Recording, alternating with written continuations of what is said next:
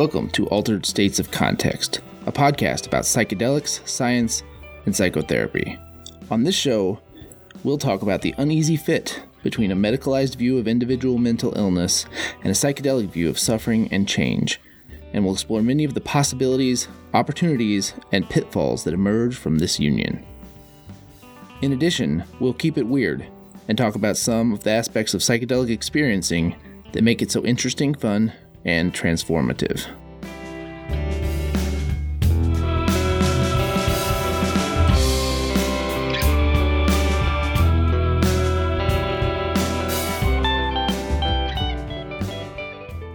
Welcome to episode 2 of Altered States of Context.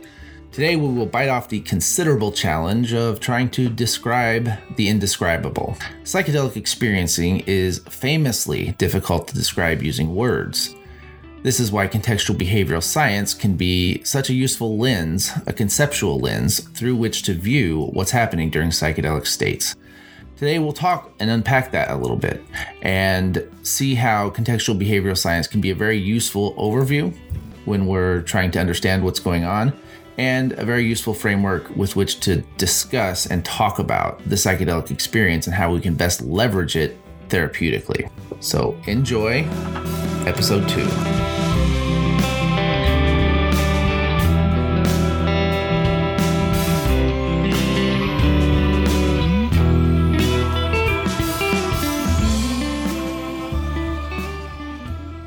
Today, we're going to address one fundamental question and the implications of that question and other questions that arise as we attempt to answer it. The question I want to answer, or at least explore today, is why does theory even matter? You know, we're a podcast that we're going to take a functional contextual approach and we are both ACT therapists. So in our work, theory is quite important you know it helps me conceptualize the work i'm doing you know make sense of the work i'm doing and at root make sense of the world around me and i think one of the focuses of this podcast is going to be on using words descriptions theories to usefully describe the psychedelic experience so that's not sort of an obvious slam dunk i think for a lot of people a lot of you know it, it's easy it's understandable to me that you would just focus on the experience itself and say, wow, that's it. The experience is the experience. That's that's what matters. You know, and what does even matter what you say about it? You just go, you have the experience, you let it blow your mind, and there you go. And you know, I don't know that theory adds anything to the experience, but I think it really can help us make sense of it. And that sense making is an important process. What are your thoughts about about this question? Why does theory matter? Before we go into talking about what one way of approaching this is, it is a really great question to ask. Why does theory matter? What does theory offer in terms of psychedelics and really any experience in life? And so, as you mentioned, use the word sense making or meaning making. And as human beings, we just kind of automatically all the time are making meaning out of our experience, whether we are trying to do that on purpose or not. It's like kind of hard not to make meaning out of things that happen to us. And so, psychedelic experiences, altered state of consciousness, is a very unusual experience. In some ways, there's no words to describe it. Words really fall apart when we start to try to describe what happens, let's say, when you take mushrooms or you take ayahuasca. And so it brings up this question how do we talk about these experiences and what do they mean in our day to day life? And so for me, this topic of theory brings up in psychedelic work this idea of preparation and integration, which is just as important. And I would argue that in some cases, potentially more important than the actual experience itself. So when we talk about psychedelics, we're not just talking about what happens in that you know six to eight hour window let's say depending on what whatever it is you're taking but what are your ideas and thoughts and perspectives going into it? And then when you come out of it how do you try to understand what happened? And how do you try to apply things that you might have learned or insights you might have gained into your daily life?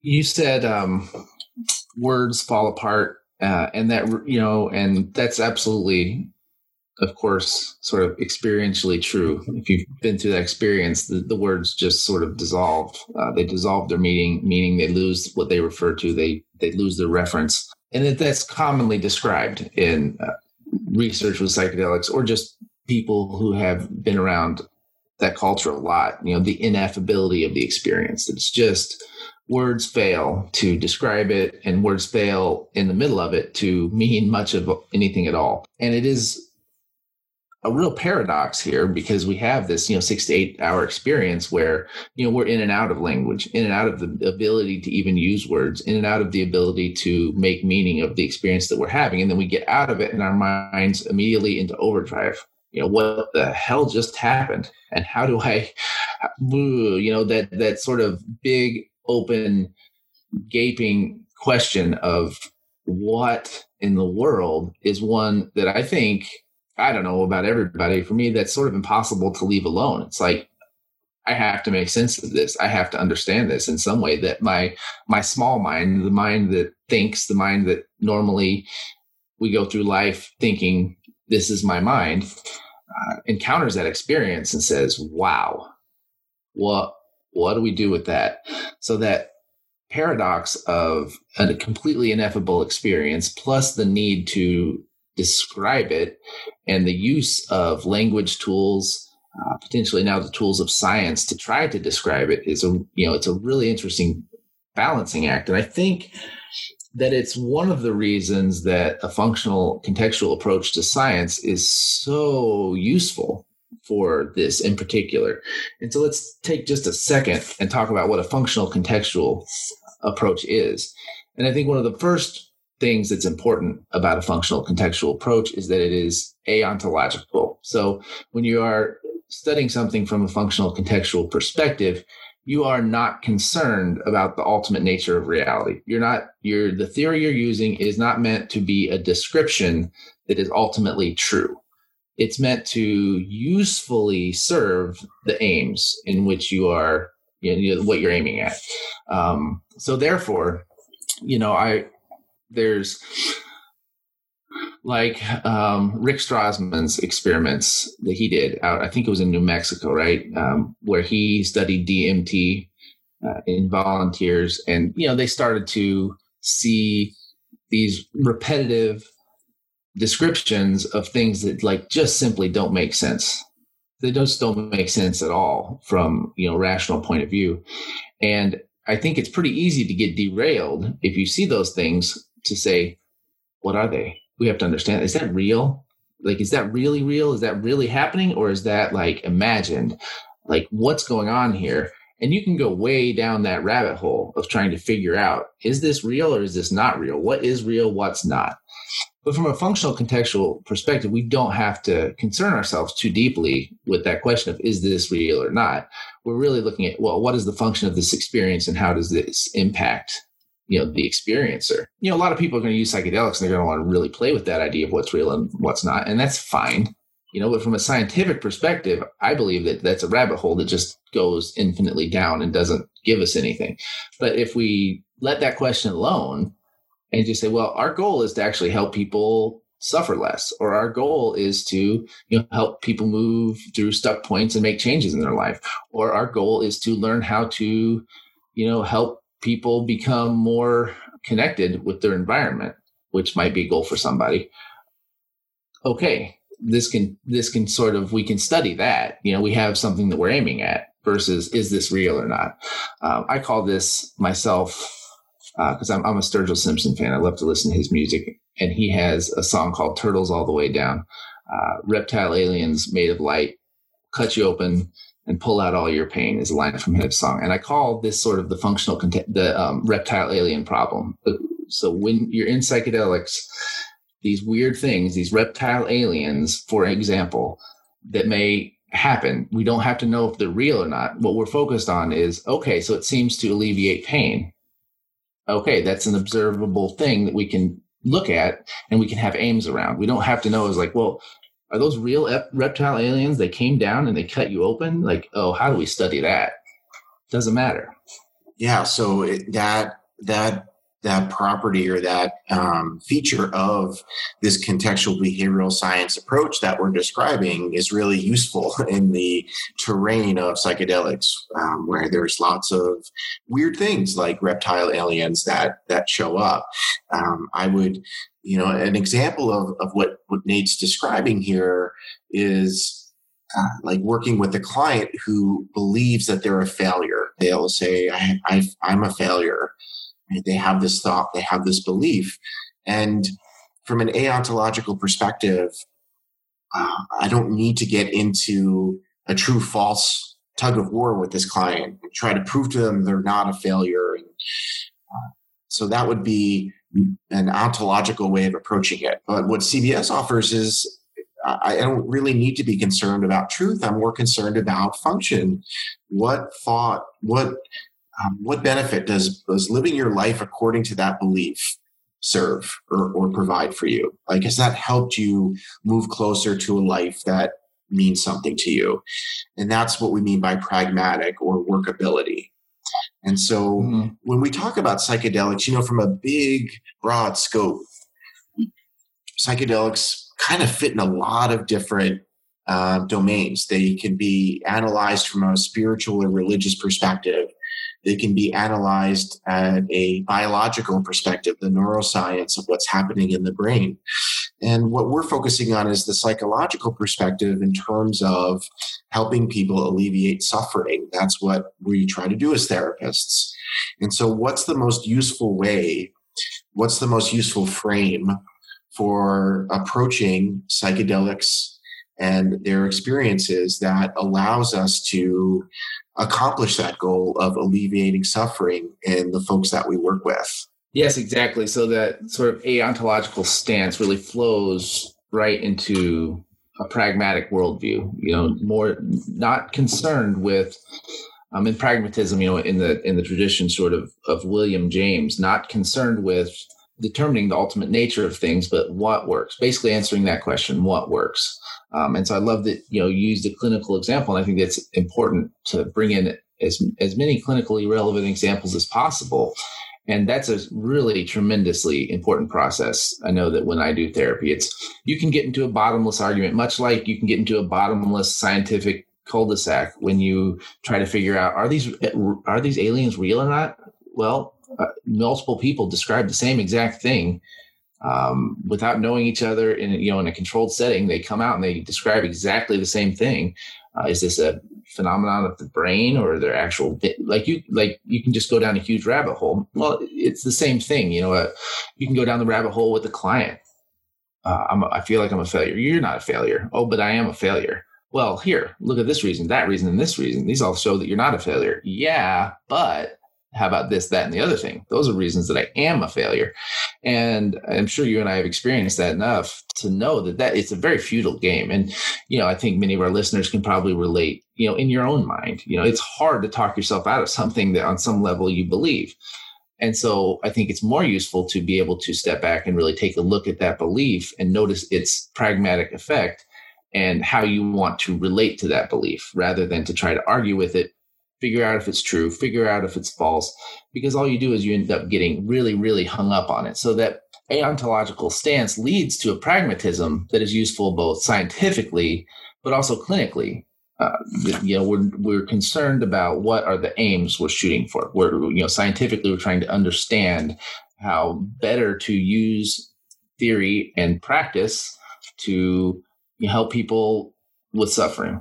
And in in practice, we're doing the same thing. We're trying to not have a person have all of the right and correct thoughts about themselves. We're trying to help them use their experience and their minds in a way that helps them achieve their aims and what's important to them. So it's it's a it's a real it's a pragmatic focus and and it flows directly from not having to care, not having to be invested in ultimately whether what we're experiencing is true or not true. And again, that doesn't mean that truth isn't important. It just means for the purposes of this, that's not what we're focused on. And then the other part of functional contextualism that's really important that of course sort of flows right into this is is contextualism itself, which is a simply saying that everything that happens, you know, it's not just a simple event of one thing interacting with another thing. The context in which that interaction happens matters. And actually, the history of interactions between those two things matter. So when you encounter psychedelics, it isn't just like the thing that's relevant is this drug. The thing that's relevant is where you're taking it, with whom, what the scene is. Is it night? Is it day? Is it music? Uh, what are your thoughts about it? Are you in an environment in which you feel safe? Are you in an environment in which it is legal or against the law? What are you know, what is your history of trauma? What is your family like? All of you are part of the context. All of the environment, all of the people you're interacting with, and these are all important. You can't just isolate and remove context without changing everything yeah, this idea of set and setting, which is so popular uh, in working with psychedelics, uh, is something that we've we've known for a while, and contextualism argues that set and setting matter kind of all the time. It's not just when we're doing psychedelics. And as you mentioned, Nate, all these different levels of context can impact um, what we're looking at. So it could be my mood for the day. It could be my history. It could be the socio socio-political systems that I'm embedded in. The, these all have an influence. And so contextualism, you know, different traditions or uh, approaches that come out of contextualism are very much oriented towards understanding behavior in context. And so it's hard to say, like, if if we take like a clinical example of let's say drinking alcohol there's no theory about why people drink because there's probably millions of variables that go into each and every person's unique reason for drinking. And so there's, I mean, we're not the only kind of therapists that do this, obviously, but I think maybe perhaps more than other therapists, we're really trained to not look at just the outside of what a client's saying, oh, I drink a lot. And then that's going to, you know, that's going to trigger in us our associations of drinking, maybe our own history, what we've learned. Um, and so, you know, let's say if we were operating from a more like truth criteria, we might say, we might bring out the, um, the CDC's guidelines for what's excessive amounts of alcohol. Mm. Up 13 drinks mm. a week, they have an alcohol abuse disorder. Time to pull out that manual I'm sort of exaggerating that approach a bit. I don't think anyone actually does that, but but but that could trigger, you know, someone says, "Hey, I'm drinking that much," and and so what contextualism would say is, well, let's like step back and really try to understand this behavior. What, why are they drinking? What are the different reasons that are going into that behavior? Mm. And really, if we're going to do something about it, you know, if the client wants to change it, we have to really understand there's there's probably some very good reasons why they're drinking. There's some benefits that's occurring, and so if we want to change the behavior, we have to change the context. And that's one of yes. the fundamental pieces about contextual therapy that's a little different. It's not about like you changing the way you look at things or you changing something within yourself. It's about making changes to your life so that your life then occasions different types of experiences. We can't change, we don't think we can change emotions directly, but if we change our environments or we change the context in which we're living, then perhaps we might have a different set of emotions. Yeah, wow. There's there's so much there. You know, I think a lot of times it's easy to get hung up on on a behavior and looking at the uh, what we sometimes call like the topography of the behavior. Like what if you're just describing the behavior, describing what happens, describing what you know an event is like by looking at it uh, that only gives you partial information right? So to stay with drinking right? You know a person goes to a bar and they drink eight beers and they become intoxicated right? So that's the description of the behavior but that doesn't really tell us that much useful about it you know? Maybe you know they're celebrating a raise and it's something they do occasionally and they're with friends and they go home and they sleep it off and they resume normal activities and it's great maybe it's something they do commonly and it's because they are in a great deal of pain and that helps them bear the pain now what we have here is the same behavior radically different meanings, radically different approaches to that. And so, and then, you know, and that's a relatively simple example, right? Like it's pretty easy to tell the difference between what those two mean. But in any sort of behavior, we have to get to the context of that. We have to know what it means in the context of a person's life, in the context of, you know, their day to day experience. One thing you said earlier about meaning making that I think is important to understand is that there is an evolutionary purpose to that. We are hardwired to try to make sense of our environments. We really want to have a coherent way of understanding how things are working. We like when things are predictable. We don't like change. These are kind of general statements about most people. And that's has to do with safety, right? If I can understand how things are and I can predict them, I can feel like I can avoid danger and I can keep myself alive. And so when things happen that are unclear, that don't fit in with our way of understanding the world, you know, maybe we lose somebody we really care about and we're forced to confront this idea of there's so much pain. Why is there so much pain? Or somebody betrays us and we, we don't know why. We trusted them and they just they do something to really hurt us. Our minds can't just leave that and say, oh well, I guess I'm not sure what happened there. Uh, our minds are going to get busy with trying to make stories about things that are not clear. And in some ways, psychedelics are an extreme example of an unclear ambiguous event where you go into this altered state and when you come out of it your mind is going to try to make sense of that and fit it into what it already knows about the world. And and depending on the type of experience that you've had many in, in many psychedelic experiences that's not an easy task to do. How do i make sense of what happened? And sometimes for a lot of folks with psychedelics, it means rewriting their stories about everything.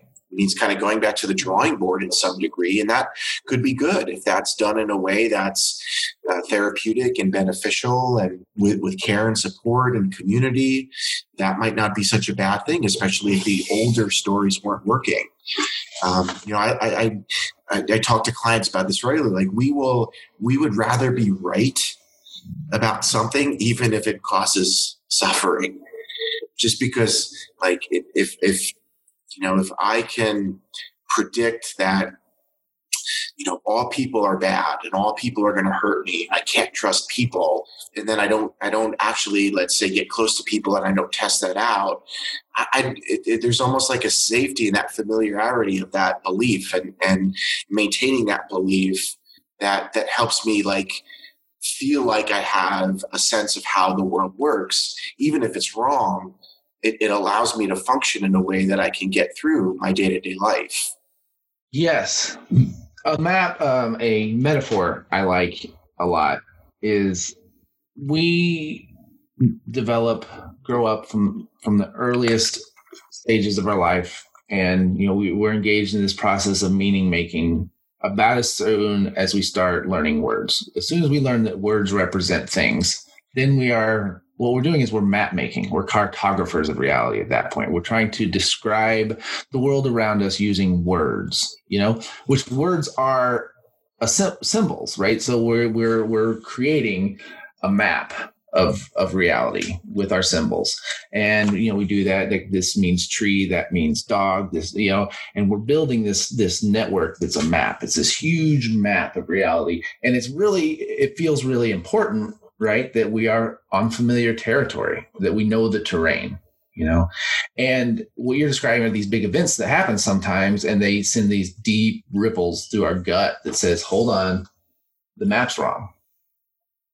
And and that's very hard to adapt to. And I think humans, and this is what I think what you're getting at when you say we tend to be resistant to change. I mean, I think oftentimes humans would rather adhere to our map than to actual reality. So when there's a discrepancy that opens up, we're going to double down and cling to our map.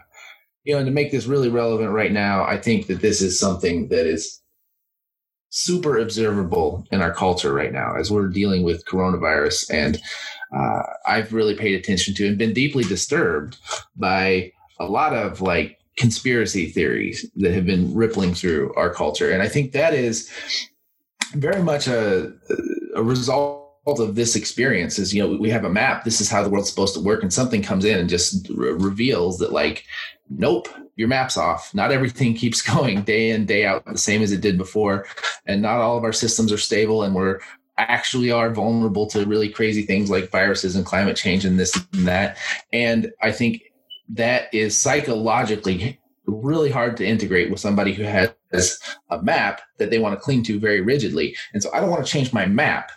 So I'll say this conspiracy theory that allows me to keep my map intact. And there's there's some people out here who are in control, and they're like, I'm going to go with that instead of actually adapting my map so that my map more closely resembles reality. You know, and that is to me one of the primary, if not the primary, functions of a psychedelic trip is what a psych when you take that and your words dissolve and there's no coincidence there that it's the words dissolving are the thing that because this map is verbally created. These words dissolve and what you're left with is a direct unmediated experience of reality in my view. Direct unme- and you know that's a bit of an ontological leap. Is it reality? I don't know. Um, but you are having an unmediated direct experience. We'll just leave it at that. You're having a direct unmediated experience of the world around you. And your map is not getting in the way. And I believe that one of the things that a psychedelic experience allows us to do is to better calibrate our map. You know, because when we get our map, we take our map offline for a little bit and experience our life without experiencing it through the lens or the filter of our learned experience. You know, we come back and then we can integrate that experience of an unmediated direct experience with that of how our map normally is. And it can be yeah much more much more calibrated and much more useful. So you point to the central role of language and cognition in human suffering and contextual behavioral science places a lot of emphasis on the role of language and has uh, terms and concepts and really a whole vocabulary that we call relational frame theory that uh, it grows out of behaviorism and uh, traditions of understanding how the thinking mind works and really puts language kind of at the center of a lot of our suffering. And of course, language is a tool that allows us to do many great things, but it, it also allows us to get ourselves into a lot of trouble. And so when you take psychedelics, you often can have this experience, as Nate is describing, where th- that that map is gone, and the normal kind of linguistic framework that we are that we're in day in and day out, we step outside of. I, I you know, I kind of think of it sometimes as you know, a fish doesn't know it's in water until one day it gets near the surface and flops itself out of the water and goes into the air and is like holy crap, there's a whole other thing happening here and goes back in the water. Now it can understand the water that it's swimming in with, with some perspective. And until we can step outside of our linguistic maps, it's very hard to understand what, what that even means. And of course, psychedelics are not the only tool for stepping outside of language. We have a lot of other tools, you know, meditation or fasting or praying or there's a whole lot of things that we could put uh, in that category as as tools that we can use to help with with this process of getting beyond language and seeing how language limits us how language creates suffering. Uh, and so really for contextual behavioral science approaches the idea and the limitations of language are really at the forefront of working with people and helping them reduce their suffering so, as you mentioned before, language and cognition are at the root of a lot of human suffering, and you know here here I think is a, is a tremendous area of overlap. you know, functional contextualism, uh, you know, from that rises a particular theory of language and cognition, relational frame theory, that is really important in understanding uh, the ways in which uh, language and cognition work to enhance or increase our suffering. I believe, and you might think differently, but I think it's outside of the scope of this podcast to too much to go too deeply into relational frame theory. What I think we should do is sometimes t- sometime interview uh, an expert in relational frame theory, and that might be more profitable. But it is at the core of the approach that we take is approach to language and cognition that is consistent with reducing human suffering. And acceptance and commitment therapy which is the therapy that you and i both practice sort of rises from rft and rft you know informs a, a number of interventions that are built around sort of sidestepping this trap that language builds. You know language builds this trap for us. It builds this trap of you know creating a map and clinging to that map uh, and that network that we create in our mind of language that becomes so powerful that it's even more powerful than the world around us that we see with our eyes. We lose our sensitivity to the world around us that we see with our eyes, feel with our hands, because we are operating from that map. We are operating from this network in our mind that we have built, that we have constructed from our history with language. And so a huge part of psychedelics and a huge part of acceptance commitment therapy and other contextual based therapies are to become more sensitive to your environment, to become more sensitive to your context, to really to learn from what's around you instead of repeatedly learn the same thing that your mind is telling you again and again and again and again and again. And, and, likewise, not really learning from that, but failing to learn because you're sort of adhering to these same messages that your mind gives you again and again and again and again. When we learn to disentangle ourselves from that, you know, which is not done by arguing with it, trying to straighten out our network so that they are more correct. You know, it's not done by fighting with the network. It's done by being able to step outside of that network and see it for what it is, you know, and also have this experience that is not mediated by that. So, contextual behavioral science is a way of doing science. And this could also be a whole nother discussion uh, for folks who are nerdy and geek out on this kind of science stuff, but there really is no one science. There's different ways to, to do science, actually. And so when we talk about ACT or acceptance commitment therapy, that is um, a type of therapy that comes out of this tradition. Re- relational frame theory is another kind of approach that com- that is within contextual behavioral science. And so we might use some of these terms interchangeably, like functional contextualism, contextual behavioral science. Uh, when we're not going to go into a lot of depth, as, as you mentioned, Nate, about some of the more philosophical background or the or relational frame theory, but we thought it would be good just to kind of outline what we see as some of the most important terms or concepts within this kind of umbrella of tradition that ACT finds itself in, and especially how they relate to psychedelics. You know, in general, um, approaches that come from a functional contextual, be, uh, functional contextual perspective tend to be uh, experiential and they tend to be process oriented. So experiential means they focus on an experience. So again, that kind of goes to this idea of not being mediated by simply our mental understanding. So it's a challenge in so for instance to go to to make it relevant to therapy, for a minute, you know, it, it's a challenge to we're going to sit here and we're talk going to talk about change. We're going to talk about it. We're going to talk about it. We're going to use our words and we're going to just talk about what it would look like if we were to can, try to make change. You know, and when we're doing that, we're we're using words, but we're also just really stuck in our networks because we're just talking about like it's still we're still in that web, uh, and so when we practice an experiential therapy, we try to actually evoke experiences that allow a person in the moment to have a different to shift their perspective to have a different experience than what their network would normally say so that's a really tricky thing. You know, you're trying to do an end around language by using language. And, you know, there's a lot of different techniques to do that that we're not going to get into today uh, or here. Um, but I think that that is one of the things, and this is where we'll dig in a lot. One of the things where psychedelics are extremely helpful is is they kind of give you that sort of short circuit the language function for a moment and allow you get to experience. So it's, it's very much an experiential therapy or an experiential, an experiential pharmacotherapy you know, that leads to an experiential therapy.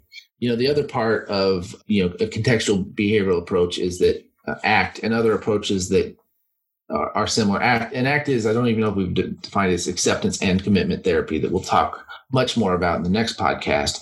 Uh, but other contextual behavioral approach, approaches are process oriented rather than, you know, outcome oriented. You know, and it's very much about what are the processes of change. You know, we we you know to help a person change, you know, it isn't enough to just say, well, this is the outcome we want. It's you know, or this is we're going to define the problem in this very particular way. So say, well, what would you know healthy functioning look like, and how does one get from here to there? you want to say more about process based approaches? Yeah, one thing I love about working with the ACT model with my clients is, is it's not a disease model. It's not focused on this idea that you know mental illness, which I don't like really like that term either. But but what what we commonly refer to as mental illness is some sort of disease that you get. Uh, then you have these symptoms, and then you have to get rid of that disease rather act really looks at human suffering from a lens that sees it as these this is what it means to be human these are the processes of our minds and our ways of functioning in life that contribute to suffering so if we're not for example in the present moment if we're constantly worrying in the past you know worrying in the future ruminating in the past, for example, we are likely going to suffer more. And so, ACT as a trans diagnostic approach. It doesn't see suffering as these categories, these diagnostic entities that are to be treated um, with, you know, this gets that treatment, this gets that treatment.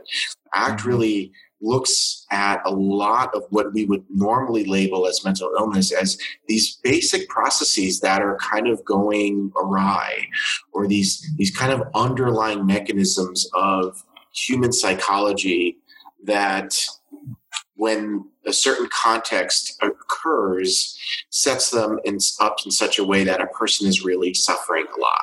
Yes um, that's and that's that's a one of my favorite parts personally is you know it, it really allows us to not we don't have to jump into the disease model. We don't have to we don't have to buy that idea that wow there's something in this particular way that is like essentially wrong with you we don't have to buy that at all. You know we can instead look at it as you know you're, experiencing this suffering in a particular way and here are some processes that we can actually alter through our work together, you know, that then can allow you to experience your life in a different way, in a more flexible way, you know, and that flexibility, psychological flexibility is really, I'd, I'd say, often used as the aim, you know, and, and that I think is another way of saying sensitivity to context. You're able to see and experience the world around you in a way that allows you to take action that is effective, as opposed to operating from this metaphorical mental map that disallows you from taking effective action. And there are processes, there, there are, you know, ways in which you can learn to participate in your life differently. And I think those processes that, um, and there are six of them in ACT that we'll go into a lot more detail next time, are incredibly consistent with experiences that are described from psychedelic use. And the contextual approach, what that adds to understanding suffering on an individual level. Again, a client who presents with, say, anxiety or depression, we're going to look not just at their lives, let's say, um, the family that they're in or the job that they're in but but really the the some larger systems. So for example if it's a person of color the systems of oppression that they find themselves in. And so a lot of what we label you know maybe more mainstream approaches might see as like individual pathology. From a contextual perspective is due to cultural factors. Something i say to my clients regularly is that we live in a sick culture. And so to you know to, to expect that we're going to be thriving and and feeling a sense of meaning and purpose when our culture is so sick in a lot of different ways is it's that's that's a hard thing to expect and so it's it can be very normalizing when we can make contact with that and see that we're you know we're not separate from our environments and we're not separate from the systems that we're in mm. and if the systems that we're in are unfair or unjust or are oppressive that we're going to we're going to suffer from that or we're going to have, there's going to be consequences from that that an individual on the individual level um, it's not that like there's nothing to be done about that but we don't want to lose sight that those factors are there if if they are there. Absolutely. That's so important. You know when we think about okay these are things we can these these are processes we can learn to alter.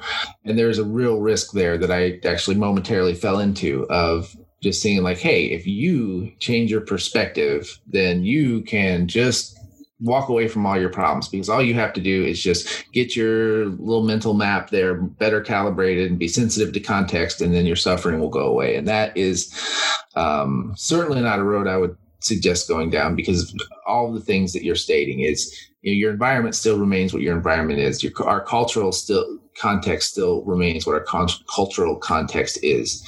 And so while we can hopefully adjust better because you know that's what we can do as individuals uh, we also have to keep an eye out on well how can i change my environment? How can i and i think this is a really big thing is how can i work with other people? How can i connect with other people to try to create change uh, in my community uh, in my in my world in our culture uh, you know finding solidarity with other people to make these changes. Instead of feeling like i isolated me need to just adapt myself better to this madness.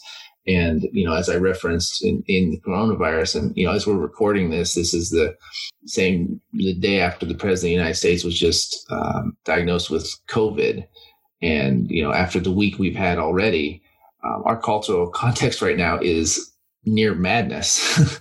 and that has an effect, even if you're really well adjusted. You look at the world, you, you, you experience that bombarding you every day. And, you know, it's very hard to say just, you know, if you can just be really adaptive, these things aren't going to in, induce suffering. You know, so, so I didn't mean to implicate that at all because I think what um, psychedelics do as well is actually help highlight this for us and we can see those systems pretty clearly. You know when we get out of our maps of of of, of seeing things the way we always see them uh, it allows us to clarify our values and clarify when we are in circumstances that are pressuring us to act in violation of those values. Right and and because a lot of times those cultural factors might be invisible right? It's not, it's not, mm-hmm. especially if you're not being affected by them, right? And that's what's happening, like with when we talk about white privilege and not, not seeing the, uh, the oppressive systems that a, a black indigenous person of color has to has to navigate on their in their daily life. And I think one of the criticisms of psychedelics for individuals who identify as BIPOC or um, have, you know, are, are more embedded in, in, systems where there's oppression, um, is that it, it's it's sort of unfair to give them this experience and then just send them back into those environments that they've come from, expecting that mm-hmm. the burden is on them to heal or it's they need to do something differently. And I think that that criticism has has a lot of weight.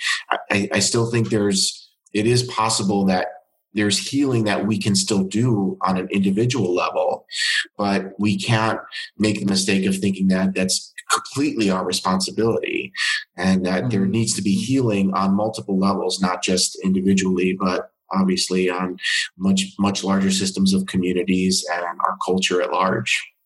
Yes, absolutely. And I think that's you know with psychedelic use it has to be and it's it's it's a risk I think when because you know especially if we're medicalizing it right now. And when we are medicalizing something we are inherently defining it individually, right? So somebody you're going to go get treatment for depression. I'm going to get treatment for depression. Now, it's true that this could be really effective for that, but I, I think it would be a risk if we if it reinforced our idea of depression as an individual malady versus a sim, uh, you know a symptom that shows up in an individual um, that is as much or more you know a, a, reflection of our culture of society of the local environment. And so you know it does risk sort of individualizing suffering that isn't strictly the domain of the individual. And i think we, we you know psychedelics don't inherently do that but i think when we apply the medical model to that there's a risk of that because i think in fact psychedelics do much the opposite. You know they they generalize more. There is more and this is described ubiquitously you know a feeling of connection to uh, greater humanity a feeling of connection to the ecosphere the biosphere our earth um, a sense of oneness of unity. Um, these are common common experiences you know that are not individualistic. So I think in, in many ways, psychedelic experience undermines individualism, but the individual uh, approach to think of our society is extremely powerful and i think that we should be careful of that you know as we as we tread into this and as we're um, thinking about introducing this into a therapeutic context we, we really have this is a dynamic i think we need to be really aware of and it's one thing to say uh, we're all connected or we're connected to our context, we're connected to our environment. Intellectually, you might be able to see that, but it's much different to actually have that experience, um, which a lot of us don't have on a regular basis uh, for various reasons. And that something that psychedelics can be helpful in, really seeing that we're not separate from yeah, the earth that we live on, the the food that we eat, the water that we take in every day, the air that we're breathing. Here in um, in Oregon, we just had pretty severe wildfires where for a week I couldn't leave my apartment. And the air even inside my apartment was not really safe to breathe. And it really, you know, it's kind of a cliche thing, cliche thing to say, but it's like you take for granted the air that you breathe until it's not available anymore. And then you realize, oh, like this is really great to have all this air here and I'm I'm dependent on this. And so what can I do to to keep this going or to, to take care of this air that's around me? Maybe I need to plant more trees. Maybe I need to, you know, whatever it might be. So very often when people have psychedelic experiences, the common insight that they have is I wanted I want to pay more attention to taking care of my body and eating well, or I want to I want to take care of the planet. I want to go out in nature more. I want to make sure that we're doing what we can to um, ward against climate change and things like that. Yeah, I think to connect, you know, when I think and you experience yourself as a part of the greater whole that lingers, you know, that lingers and that longing to enhance that connection lingers. So, like any good question, I'm you know mindful that we have been you know talking for quite some time, and like any good question, you know, why is why does theory matter? It seemed to unpack a whole lot of other questions and good discussion. So, I think with that, you know, I want to suggest that, you know, next time we talk, we'll go more deeply into acceptance and commitment therapy specifically, because that's a modality that both uh, you and I uh, are, are well practiced in. And we'll talk about those processes that are defined by ACT and how those are also extremely consistent with psychedelic medicine and how they can be useful in this sense making process of preparing for the experience and then integrating the experience. We'll see you next time. All right.